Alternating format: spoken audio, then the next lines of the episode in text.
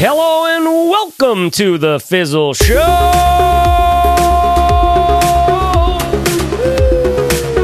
This is the Fizzle Show, a weekly talk show for those who want to do great work, put a dent in the universe, and support yourself doing something that you care about. Every Friday, we publish another conversation about entrepreneurship, building a thriving audience, and the battle of supporting yourself doing something that you actually care about. Your hosts are Barrett Brooks, Steph Crowder, Corbett Barr, and me, Chase Reeves. And we run Fizzle.co, training courses and community support to help you run a small business. You can try Fizzle membership uh, for five weeks for free when you go to fizzle.co slash try five. Let's get on to this episode. My customers need me, but they don't really know it yet. Claudia knows that her problem exists. She knows that real people are struggling in real life with her topic, but she just can't find them. So, on the show today, we share her story. She's got over a decade of experience in big business data.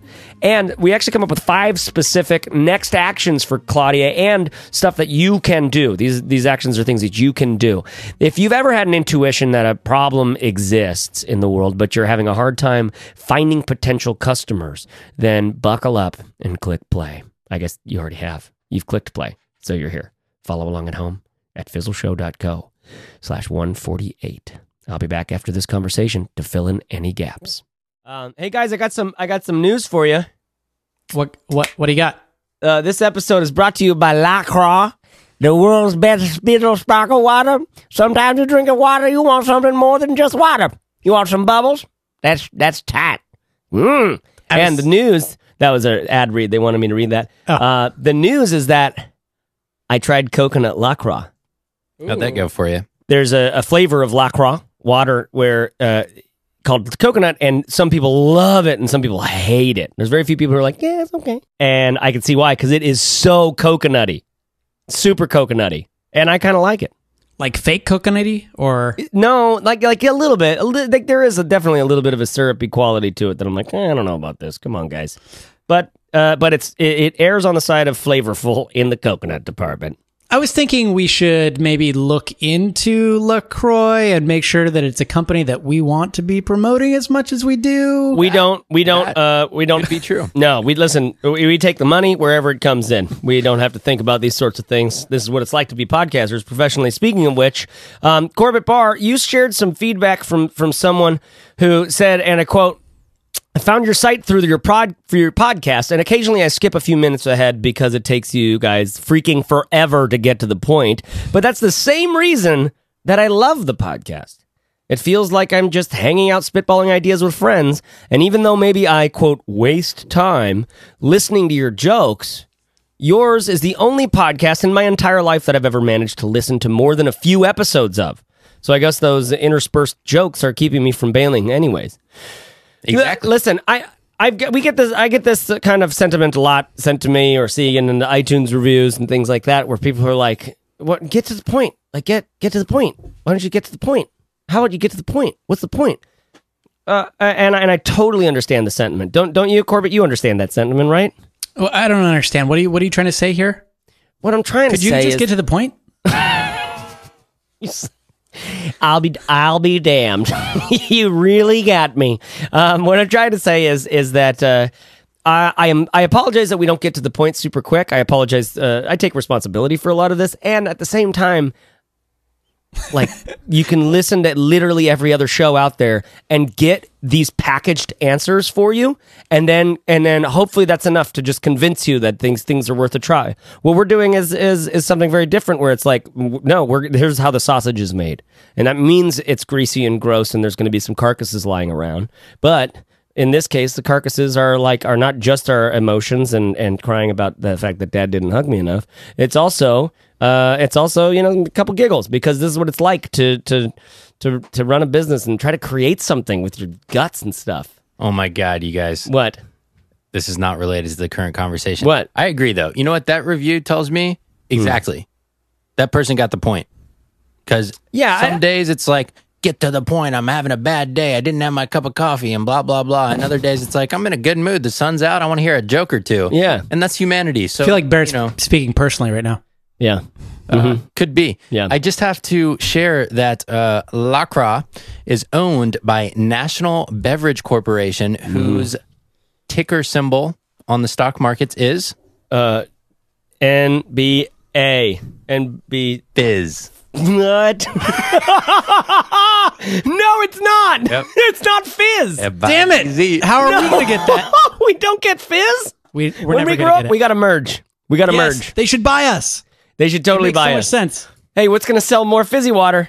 I tell you what, some entre- entrepreneurial training. Listen, today we are missing a vital piece of our team, but we're gonna we're gonna try to move on without her for a day, uh, for an episode. Steph is on vacation, a much needed vacation, visiting an old friend out in Europe.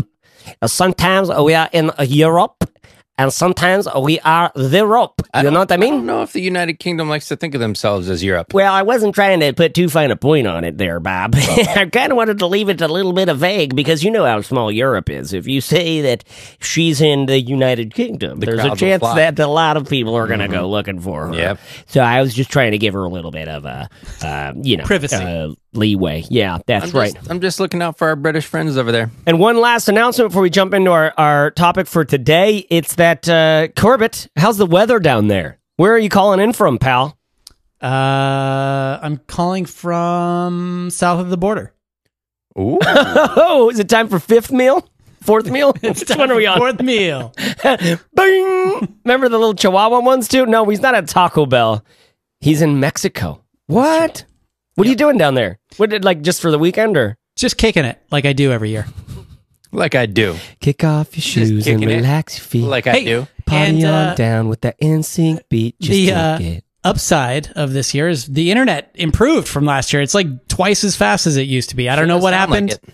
Yeah, yeah. I mean, I think uh, Mexico's on the up and up. Corbett lives in, uh, it it spends an extended period of time, a few months down there with his wife, because uh, back in the day, they just were pretty lonely. They needed a place to go and find some old expat uh, friends that they could party down with in a in a sort of like a tiki bar or uh, or uh, gosh, what, what's his, what's his name? Jimmy Buffett, kind of like he's just looking for a. But he, Corbett's just a parrot head, I think is what it is. Oh, that's great. Corbett and Jessler are two of the classiest people in the world, and they go down to Mexico every year for a couple of months and uh, and remain like classy on the inside, but on the outside, you kind of can't tell the difference between them and all the like all the like sort of large Canadians that have just like floated down down the the currents down to hang out at bars for a few weeks in Mexico. it's yeah, great. People come down here just to basically uh, drink themselves to death, and uh, we try to we try to stay healthy. It's true. It's true. Sunrise yogas, walks on the beach. Surfing. good friends. So he's down in Mexico, and, and he'll be he'll be dialing in for the next several episodes. Um, so Corbett, enjoy enjoy the sun for all of us. You're living the the lifestyle business designer uh, dream out there. Thanks. So listen, I'm going to bring our topic to uh, up to us now. Okay, it comes from a fizzler named Claudia in the forums who asks this. I'm going to read you her uh, her question. Um, I'm going to read as much as I feel like I think I need to read, and then you guys stop me if if if I read more than I needed to have read. But if the reading gets needed, if you need the reading, then that's when I'll continue the the Hey, Chase, reading I'm going to stop you right there. Why don't we move ahead to the reading? Good point there, Corbett. This is uh, from Claudia. Have you ever been in a position where you know there is a need, like you know there's a need, but you don't know where to find the ideal clients or how to convey they can benefit from your services? Have you ever feel so stuck in finding these people that you just kind of want to give up? That's what I'm facing. I mean, I'm a data analytics consultant in my day job and have been for over a decade. I have consulted and led multi-million dollar projects from businesses for from um, Fortune 500 companies to the United States government, and nothing has been more challenging than trying to get my own data-driven strategy consulting business started. It's a, it's a mouthful. Data-driven strategy consulting business. That's what she's trying to start. I have a wealth of knowledge, proven insight, and I'm ready and willing to get implement or to help implement to produce actionable, measurable, and repeatable results for businesses who are experiencing growth but don't have a handle on their metrics, customers experience or their marketing. Okay, so this is this is part of her audience. These are people that are kind of ex, uh, like experiencing growth but don't have a handle on their metrics, customer experience or their marketing. Okay. And the reality is, every business owner and entrepreneur out there does not know how to track, measure, and grow their business. And yet, from the outside, it appears like they do. So, how do I tap into their well of data, uh, data overwhelm, to show them that they can have the growth and the success that they aspire for they aspire for in their business if if only they set up the right systems processes metrics and measures so again this is something she wants to help them do to set up systems processes metrics and measures in this sort of data data driven strategy uh, sort of environment. So, how many companies, uh, whether they're startups or or previously existing companies, are using analytics tools and just don't know how to read the data tools that they the, the, the data that the tools present? Uh, they think it's their marketing, and yet, how many business owners actually ask their customers what they like about their product, what they like to see more of? Those are the kind of stuff that leads to sort of avid avid customers, avid fans, stuff like that. So, with this out in the, uh, in the open, she's saying, I'm back to LinkedIn profile searches and Facebook group stalking to find this elusive, yet right under my nose, business owner. Signed, yours truly, Claudia, the digital diva. Right? So, um, so if you, Barrett, if you had to sort of re summarize that, that, that question for us, what would you put it in, in your own words? Claudia is a big business data analytics consultant, which she's been doing for about a decade. She thinks small business people can use the principles from what she's learned in that decade in their small business to improve their marketing and sales and earn more money. And she's annoyed that those people don't know they need that in their business. And therefore, she's having a hard time finding customers. Boom, boom, booyah. Nailed it. Boom, yeah. Boom, yeah, as the kids say. Mm. Boom, yeah. Which kids? Corbett, what are you hearing over there? Okay, where do you, where do you, where do you want to where do you want to dive in on this thing? Lots of good stuff here. Um, I think like what comes to mind first is th- th- two things. One is Claudia says that she has a decade of experience in consulting and leading multi-million dollar projects. Um, I think that even if she has this experience consulting, leading these projects, it's unlikely that she was heavily involved in the sales of those projects. So that's the first thing.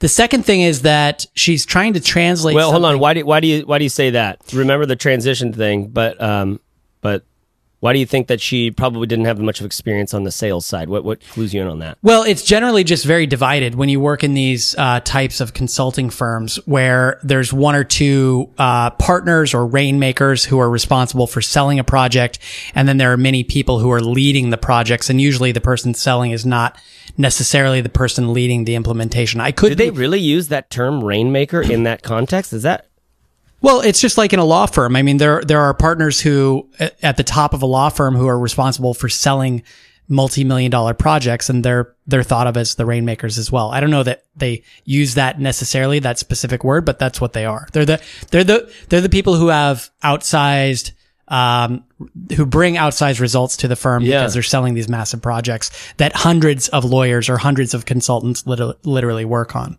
If it helps, in Atlanta, there was a software startup who runs a conference called the Rainmaker Conference for salespeople like this. I didn't really know that that term rainmaker. Now I understand because there's a platform called Rainmaker. There's, uh, I mean, I've, and it's got this like old like shamanistic sort of vibe to to the word. yeah. It's, I guess I always say I said it so many times without really thinking about what it means. And yeah, you're the rainmaker. it's Yeah. like making it rain in rap songs. It's like you know? oh, so but making the it professional version. which is you're from Atlanta, Barrett. What is the what is making it? Actually, we'll get into that later. It's probably a good call. Okay, I just wasn't sure. So anyway, to put it this way, like there, you know, on on a consulting project, there may be uh, dozens or or hundreds of people working on it, and it only Yeah. usually takes one or two to sell the project. So uh, there's a chance, a good chance that Claudia wasn't involved in sales, so that's something new for her probably. Uh, and then the second thing is just this massive mismatch between the types of businesses that she used to work for and the businesses that she's working for now. Uh, she's talking about Fortune 500 companies, which have hundreds of millions of dollars, maybe billions of dollars in revenue. And now she's trying to sell similar services to very small companies. So there's a mismatch there in terms of the stage of the business, what the business needs, how much they have to spend, and maybe most importantly, the language that they use. She's, she's steeped in this language of, she says in there, um, that she was a, what was it? A data driven strategy consulting business. Yeah. And I, I can't say that I know a single uh, small business owner, say of a company with like 50 or fewer employees, that has ever talked about hiring or needing a data driven strategy consultant. Mm-hmm. It just doesn't exist in this world. And it's not to say that they don't need some of the things that it's not to say they don't about. need a strategy and they don't want that strategy to be informed by data. Right. Right. But, but the, but that language that she's using is just, it's, it may be commonplace in Fortune 500 companies in certain segments of it. And believe me, they love to use $5 words and, oh, yeah. and jargon. In I've been in boardrooms where we literally said nothing besides these. And, and I just watched the guys on the other side of the table just start drooling. Just like, yep, that's what we need. We need these guys. These guys have the synergy and the blue sky that we are looking for. Was I not telling you this in the Q1 meeting last month?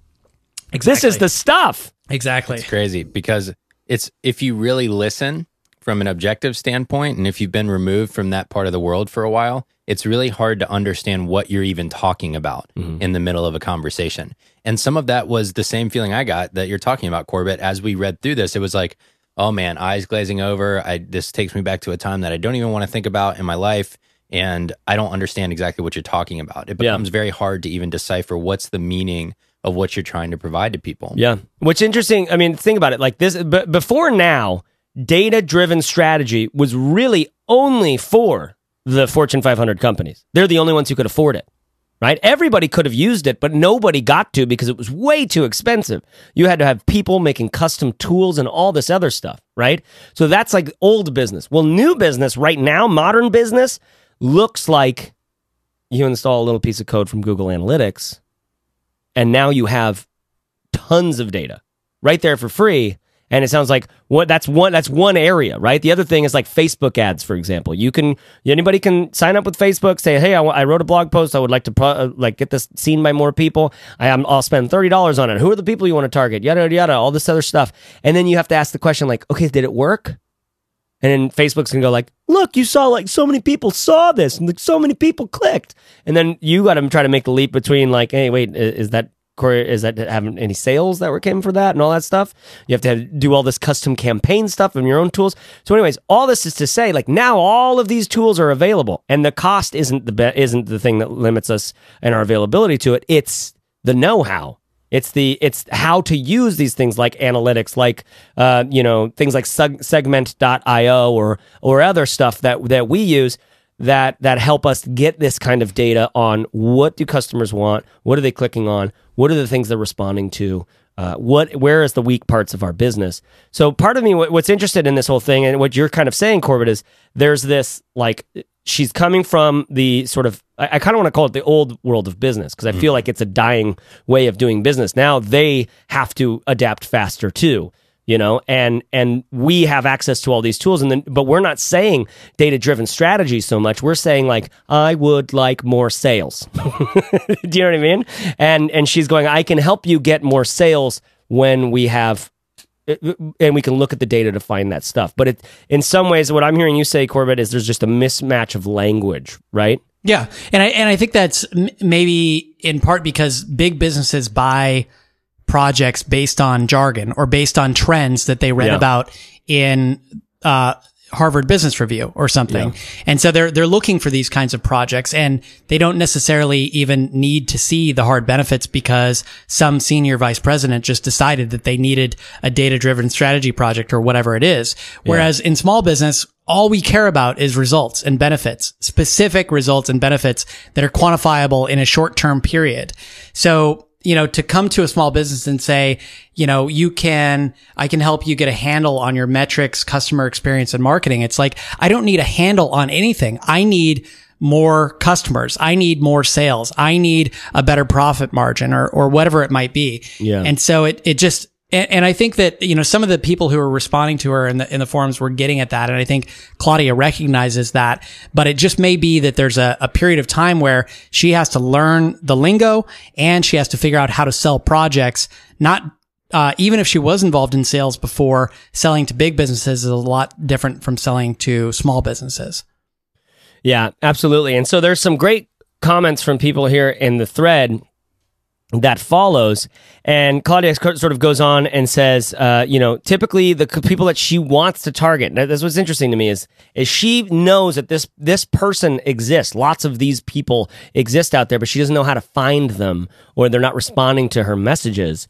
Um, so she's like, uh, it's the business per- person who's typically seeing a decrease in their customer purchases and revenues are not maintaining a consistent level average. What they want to know is is stuff like this. They want to ind- identify their customer buying habits. They want to know their marketing effectiveness. They want to reduce their business analytics stress. Uh, they want to know which analytics benefit their company the most and get ahead of the problems before they become problems, right? And so uh, she kind of restates the question as like the question what I, is what am I missing in what I am offering? Um, like what is it? Why why is there? Why am I am I? I know these people exist. Right. What am I missing? Totally. And go ahead, Barrett. Well, I was just going to say, I, let's start by saying I don't think she's missing anything. I mean, there definitely are companies like this. If we look Yeah. at our last year of business at Fizzle, we went through a lot of this. We were trying to figure out where do our, our customers come from? What is the most effective marketing channels we have? How do we use analytics well to track all of that? You know, how do we invest money into the things that are working better than the others? Yada, yada. So we've been through this. Like, we are an example of a business who has gone through some Yeah. of this kind of thing. But and Corbett or, or Chase, you can correct me if I'm wrong, but I don't think there was ever a point when we would have thought about spending ten thousand dollars or something like that to hire a consultant to come in and do all of that for us. We looked for blog posts, we looked for guides, we looked Yeah. for ebooks, we looked for things that could inform our efforts Mm-hmm. internally, but we weren't at a point where we're going to pay what someone like Claudia probably needs to make on a given project if she's going to be the implementer of this stuff. Yeah. Right. And we, you know, businesses of our size, and I, I don't know what she's, what she's looking at. There were just hints in here, I think that pointed to her talking to, um, smaller businesses and, and I entrepreneurs. felt that way too. So I don't know exactly what she's looking at, but businesses that are our size and up to like even 10 or 20 people are not generally looking to throw more consultants at a problem. They're usually looking to throw tools at a problem because now mm-hmm. we have this, this amazing wealth of tools at our fingertips where you can get all kinds of analytics from Mixpanel or Google Analytics or whatever for anywhere from free to maybe a couple hundred dollars a month. So the thought of paying someone thousands or, or tens of thousands of dollars to do a project that involves tools that only cost uh, you know, 10 or, or 100 or something in that range per month just seems mismatched as well. When, when she says here that the customers n- want to know how to, you just listed these five things. She Yeah. said, identify their customer buying habits, know their marketing effectiveness, reduce their business analytics stress, know which analytics benefit their company most, and get ahead of problems. I would say almost none of those are holy problems. Most of those are, uh, I don't know if I would call that a problem necessarily. It's uh, reducing my, I don't have business analytics stress. Um, I, I don't want to get ahead of problems. I want to deal with the problems that I have right now. Um, yeah, I have I have like a I need customers problem. Right. That's an that's like I, I have. She mentioned you know if things go real sour, then you're like oh and this is going to affect payroll in a couple weeks. You know I have that problem. Right, as and- a small business and it may, person. And it may be as simple as we, we always talk about uh, what customers want versus what they need, and that you have to sell them what they want, but give them what they need. And I think right now she's talking about a, a mix here of things that she thinks people want, and then she's also talking about things that people need. And I think she has a better handle on what people need. Uh, of the of these five, identifying your customer buying habits, that's something that people need in order to to solve for something that they want, like they Yeah. want more customers. Uh, the same is true of knowing which analytics actually actually work for your company and knowing uh, which of your marketing is effective. So those are all things that people need. Now she needs to figure out the language that she should use that identify the things that her customers are actually looking for, what they actually want. That's one way. So I, as I was taking notes on this, it was two things came to mind, or two kind of paths came to mind. It was um, change your audience and sell to people who already want what you're talking about in Right. the language you're talking about it, or um, well, I guess there's maybe three now that we're talking about it. So the second one would be change your language to fit your audience and keep trying to sell what you're selling, or change what you're selling to the existing audience so that it's something they can afford and know how to purchase. And so when I think of those different ones, they're kind of different, very different paths because she comes from this corporate background, this big business consulting background where she could do that, you know, a version of that uh, and sell into companies that already understand this language and talk this language and get turned on by like the buzzwords or whatever. That's a hard path. It's really difficult for independent firms to to break into that whole world just because of the fear of getting fired from purchasers. The middle you know walk that we're talking about of changing your language i think could be effective but you're still talking about selling services at a price point that this customer base may not be ready to pay. Or the third one being you know there's no reason you can't productize this knowledge and then sell it to this customer group in a format they understand and can actually put to use for them. And what i mean by that is if you go create an ebook or a course or whatever out of the all the knowledge you have about data analytics that uh, works for a company our size or let's say up to 20 employees, that's perfect because it's an entry point. And it's something that we can spend $150 on, which we might do this afternoon versus a $10,000 project that we may never do. Yeah, I think uh, in, in so the last I see the difference between your, your first two, which were the, the big categorical changes. Yep. Right. No matter what she chooses, whether she chooses to do it as a as a consultant, as a, you know, paid by the hour or paid by the project, it's me working on your stuff with you. Um, or if she does it as a product, like I'm selling you these courses, I'm selling you this information, this resources, the the information.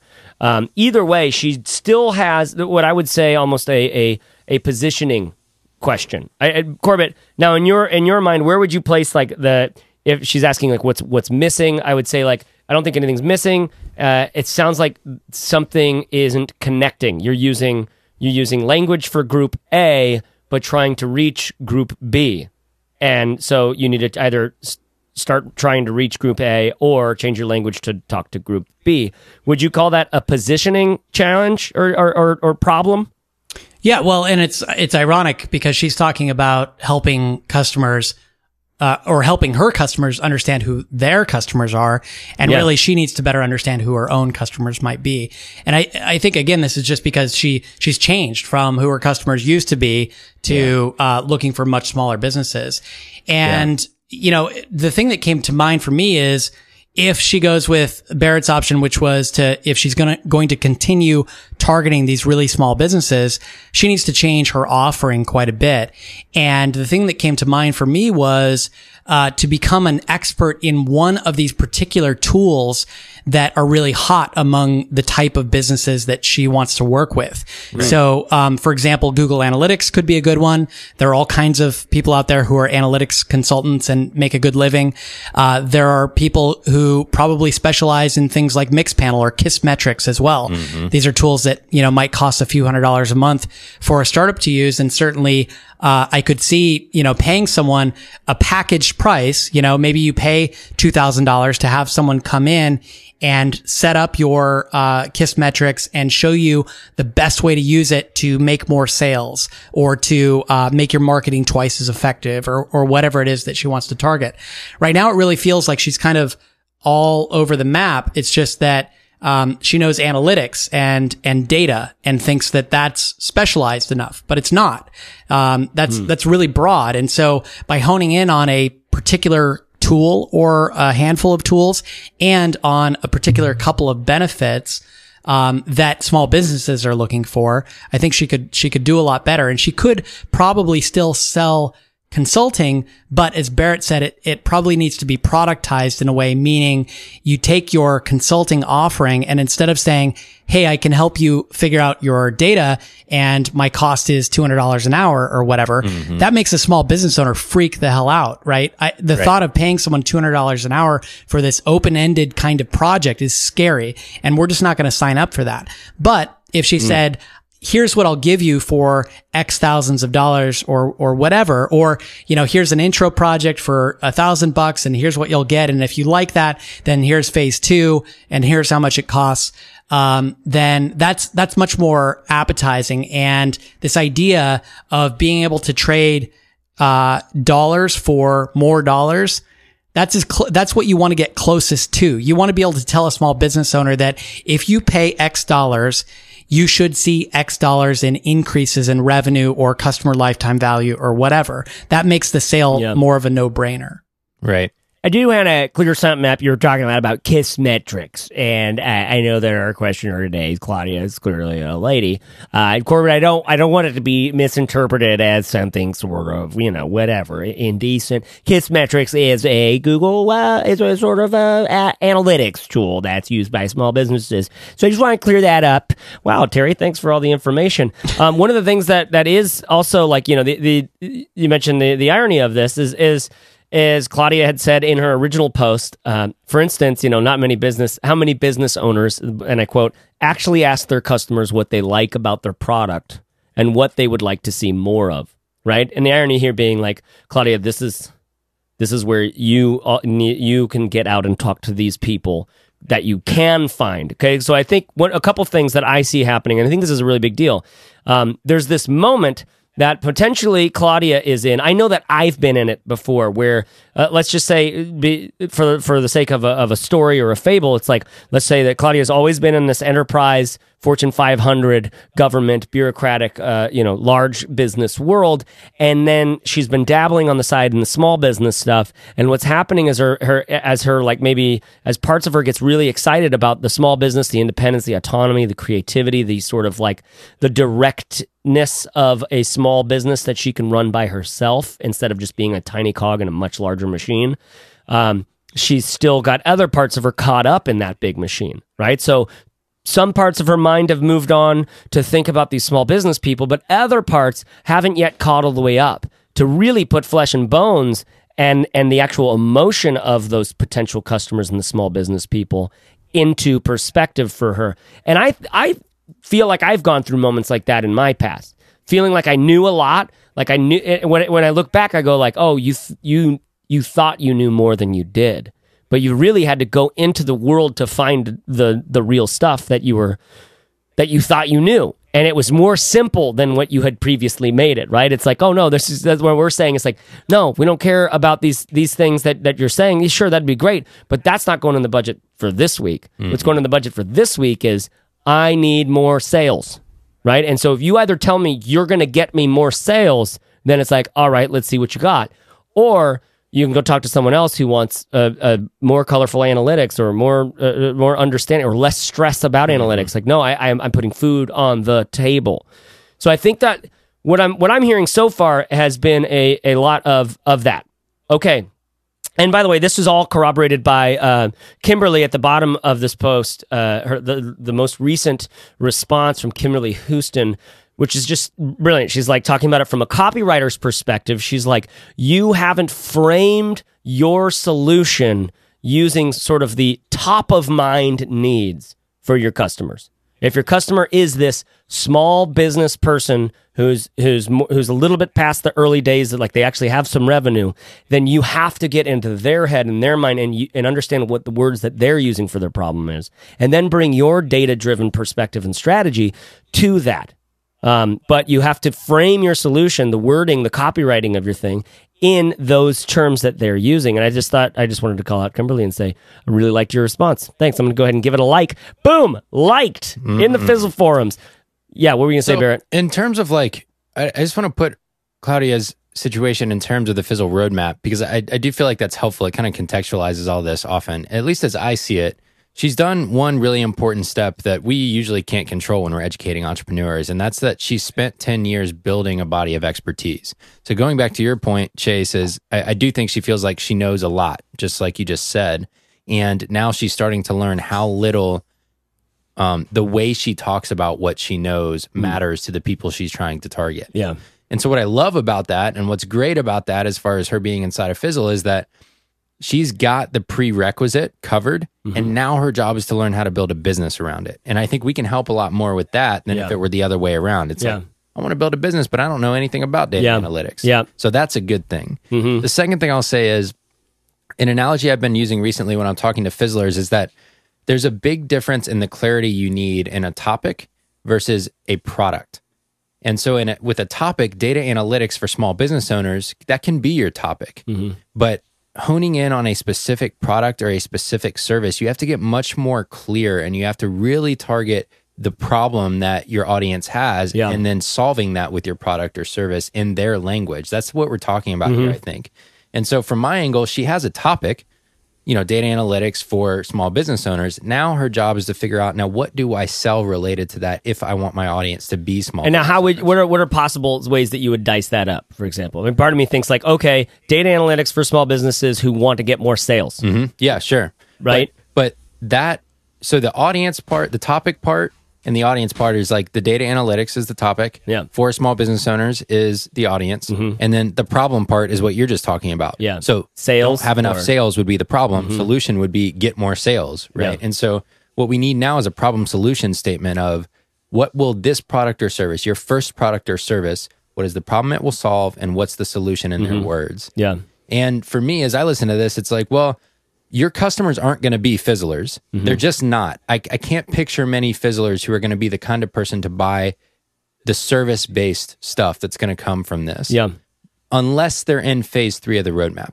Yeah. Unless they've already gotten to that point where they've hit their minimum viable income, they're struggling to learn how to grow, and they're really digging into the meat of what a growth oriented business looks like. Yeah. That's the minimum requirement for the kind of customer you're going to need for this type of product yeah, or service. totally. Yeah, yeah, and, and I think, um, and yet, so even though Fizzlers might not be the ideal customer right now, I guess yeah, that would uh, that would be the case.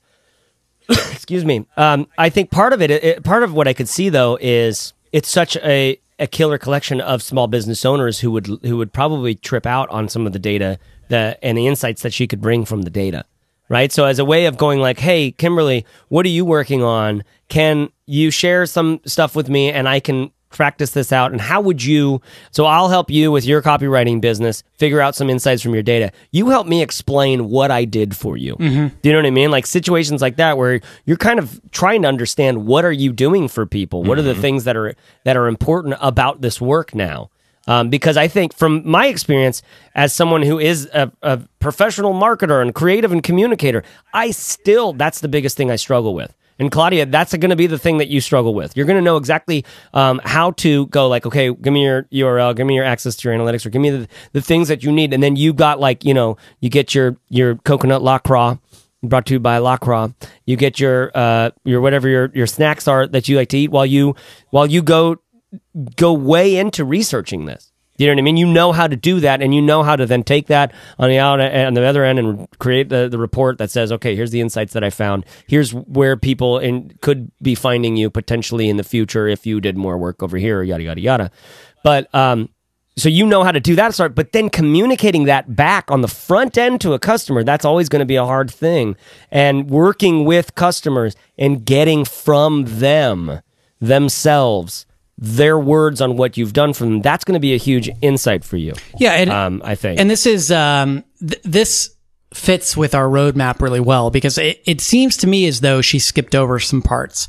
Um, when we talk about our roadmap, you know, we have three stages and the second phase is really where you start to build an audience of people. And what she's doing to build an audience is she's fishing on LinkedIn and, and Facebook. And, and that's fine. We, we call that the hustle and sell approach and that can totally work.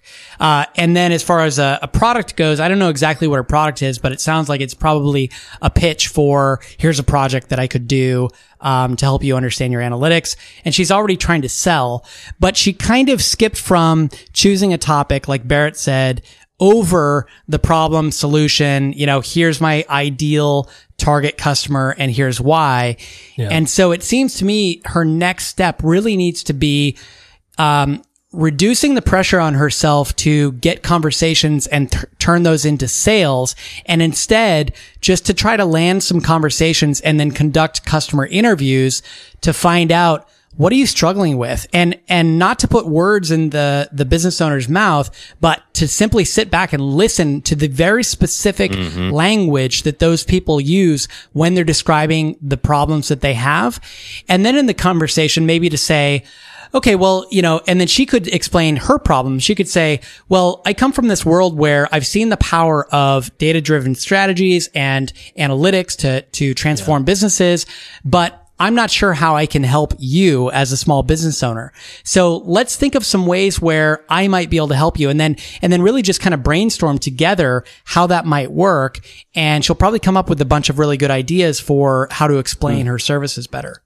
Yeah, I think that's that's a really really actionable sort of thing. And and I mean if she's like most people when she's hearing you right now Corbett say like, "Okay, so I love the way you put that. Take yourself out of the take the pressure off of you. You're not going to LinkedIn and Facebook to make a sale right now. You're you will be later. But right now, you're going in to to get into conversations and potentially customer interviews, but you can just call them conversations where you get to sit back and listen to them talk about their problem and you i even like the way you said like then you can share your problem. Well i have this experience with all this data yada yada. If you're like me you probably go i really don't want any real-time interaction with people because i would rather just tweet about it or something. I would rather just sit and and be someplace like where i don't have to deal with how uncomfortable it is to be around people. Um, but man, that's there's just nothing more valuable. You have, this is for every listener out there. There's nothing more valuable than than than real interactions with your customers. Like she said, how many business owners actually ask their customers what they like about their product and what they would like to see more of? That that lyric actually that part like stood out in my brain because I realized how few times I've ever done that about Fizzle and two Fizzlers. Talk to them about what do you like and what do you want more of right? I'm always asking like, oh, how's it going? Or like, I'm, I, we talk a lot, but it's very, it's oftentimes not as, as real of a conversation as, as, as what you just explained, Corbett. And so hopefully that would be the kind of thing that would be doable for you, Claudia, even if it is kind of scary, um, because I think there'd be a ton of insights that fall out from that. I don't know. Uh, I want to I want to go in before we're we're done here, and I, I don't think we're quite finished necessarily. But by the end of it, I, I want to share one cool thing. Everybody bring one cool thing to the table. Okay, you be thinking about your one cool thing that you're going to share, guys. But um, with that being said, I mean that's kind of where I land on this. There is a, a little bit of insight we can, or a little bit more uh, refinement we can get in realizing that you're using enterprise language to talk to small businesses and everybody's getting missed in between. And you can either focus on enterprise or change your language and continue focusing on small business. And one thing, I mean, one thing that I would probably do, uh, because I'm a, I'm kind of a dumb person, uh, so Corbett would have to tell me if this is smart or not. But I would try to find like a few companies or small businesses that really represent the kind of people I would want to work with, and I would do some free work for them. I would in exchange for them helping me figure out exactly uh, like for in exchange for basically two conversations, one on the front end, one on the back end, and then I would help them figure out some insight from from their data, but that would fall out from the, basically the conversation on the front. Listen, I'd like to do some free data work for you. It's something I'm really good at. Here's all I'm charging is that is a conversation on the, on the beginning and at the end because I want to learn what it is that I did that was valuable for you. And to me, it's not just like reaching out into the ether and uh, presenting that to anybody. It's like, oh my gosh, I love how this guy writes or how that lady is so honestly herself or the value of what, uh, like the mission behind this blog back here or, or whatever, stuff like that. That's one place that I would start.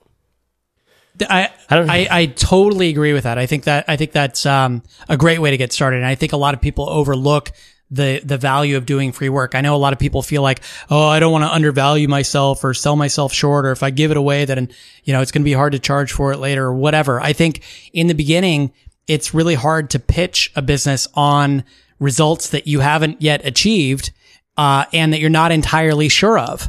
So by, by doing free work, you can learn a lot about your services, learn a lot about the specific results that you can get. And then you'll be able to craft a pitch from that. And if you do a really good job, you might get a great testimonial out of it. Booyah. Anything else to add, Barrett?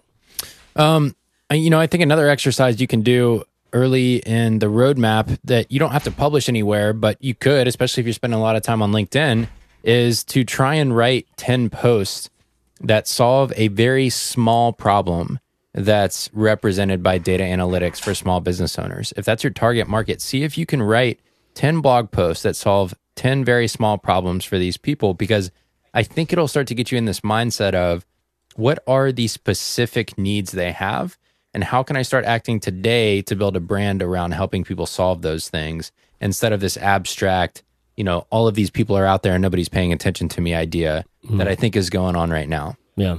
Yeah. I like it. And um, just one last thing for me. Yeah. Uh, we we've seen this before a lot, and I've seen this personally where when you work in these highfalutin consulting jobs, uh, or if you have an MBA or whatever, you're steeped in the, the Harvard Business Review kind of language, you feel like you know a lot about business and you do, but it's a specific kind of business. These are really big organizations and the nature of a big organization is just vastly different from entrepreneurship and small businesses. So don't take it as a personal failure or don't take it as, you know, the training and experience you have is invaluable because it is. And you probably do know more than the average small business owner or entrepreneur, but not in the way that you, you need to know in order to pitch those people. So use that intelligence that you have about business and about solving problems in general and apply it to your own problem here, to your own business here so that, you know, you can use everything in your toolbox to try to crack this nut and figure out exactly how you're going to sell this thing to the businesses that you want to target. Yeah, I think that's really good. I, I hopefully this is really helpful, Claudia. I I, uh, I think you're awesome keep keep on keeping on. Yep. Okay, so I want to uh, everybody share one thing. Uh, one thing that you think is cool could be a book, could be a website, could be a toy, could be a thing that you recently bought, could be a thing you want to buy, could be an article, could be uh, a stretch. I don't know. Can, I'm just stretching on that one. One cool thing. Uh, one cool thing. Just right. one cool thing. Anything. Uh, I'll start. Uh, I have not stopped. I've not been able to stop watching videos from this this YouTube channel called School of Life. That's your one cool thing? No that's, way. Yeah, that's my that's my one. Uh, does it surprise you? Does it surprise you, Barrett? See, so Chase does this thing in life where, and I love it because it introduces me to cool stuff all the time, and that might be where this segment came from. But uh, Chase does this thing where he'll get on a kick, and in this case, it's called the School of Life. Yeah. He's been on a big kick lately, and when he finds it, he can't stop talking about it. He introduces everyone he knows to it. He's a great evangelizer in that way. But because of that, I knew what his one cool thing. Yeah, he had a, he had a sense. Um, so, School of Life is, is uh, it's a lot of things, but really for me, principally, it's a YouTube channel, and in in their YouTube channel, you go to I'll put it in the show notes. There's a playlist called the Curriculum Part One, and I've been just going through these, and they're each one of them blowing my blowing my mind. They're basically it's a school. It's it's brilliant people with a with really awesome points of view teaching you about stuff that you should know. Some of them are writers, some of them are social theorists, um, some of them are just like the history of ideas. History of idea work. I'll embed that one because I loved it so much. History of capitalism, history of romance, the uh, um, history of whatever, uh, I don't know what, bunch of stuff. They're awesome. I love them, and um, I I just think uh, I'm going to be watching these videos for a long time, and maybe you can you can join me in watching the curriculum part one of. They're all like you know seven to nine minutes. They're easy to get through. So School of Life is my one cool thing, especially their their one on work. Corbett, what do you got? I'll give you a little gadget. Um, I just got a new running watch, a Garmin. It's the Forerunner uh, 235. It's got like a built-in heart monitor and uh, GPS, activity monitor, Whoa. all that kind of stuff. And uh, it's super fun. I've been kind of obsessed with it lately, and I've been having fun running like I haven't done in a while because it just kind of tells you what's up. And at the end, you yeah. get to look at your heart rate and you know what your cadence was and all this kind of stuff. And uh, my my buddy down here signed me up for a 10k at the end of the month um, before we came down. So that's why I bought it, and I'm happy I did. Oh no way! Really? yeah. Where is where in It's, uh, in, it's in Manzanillo, Mexico, like uh, Okay. a town near us. Wow, that'll be cool. Nice, buddy. Yeah, So Garmin Forerunner 235 watch. It's a serious it. business. serious I like that. business. All right, Barrett, bring it out. I don't know if I have a lot right now. I haven't been discovering a lot of new things. So I'll share uh, the most recent novel I started reading called The Magicians.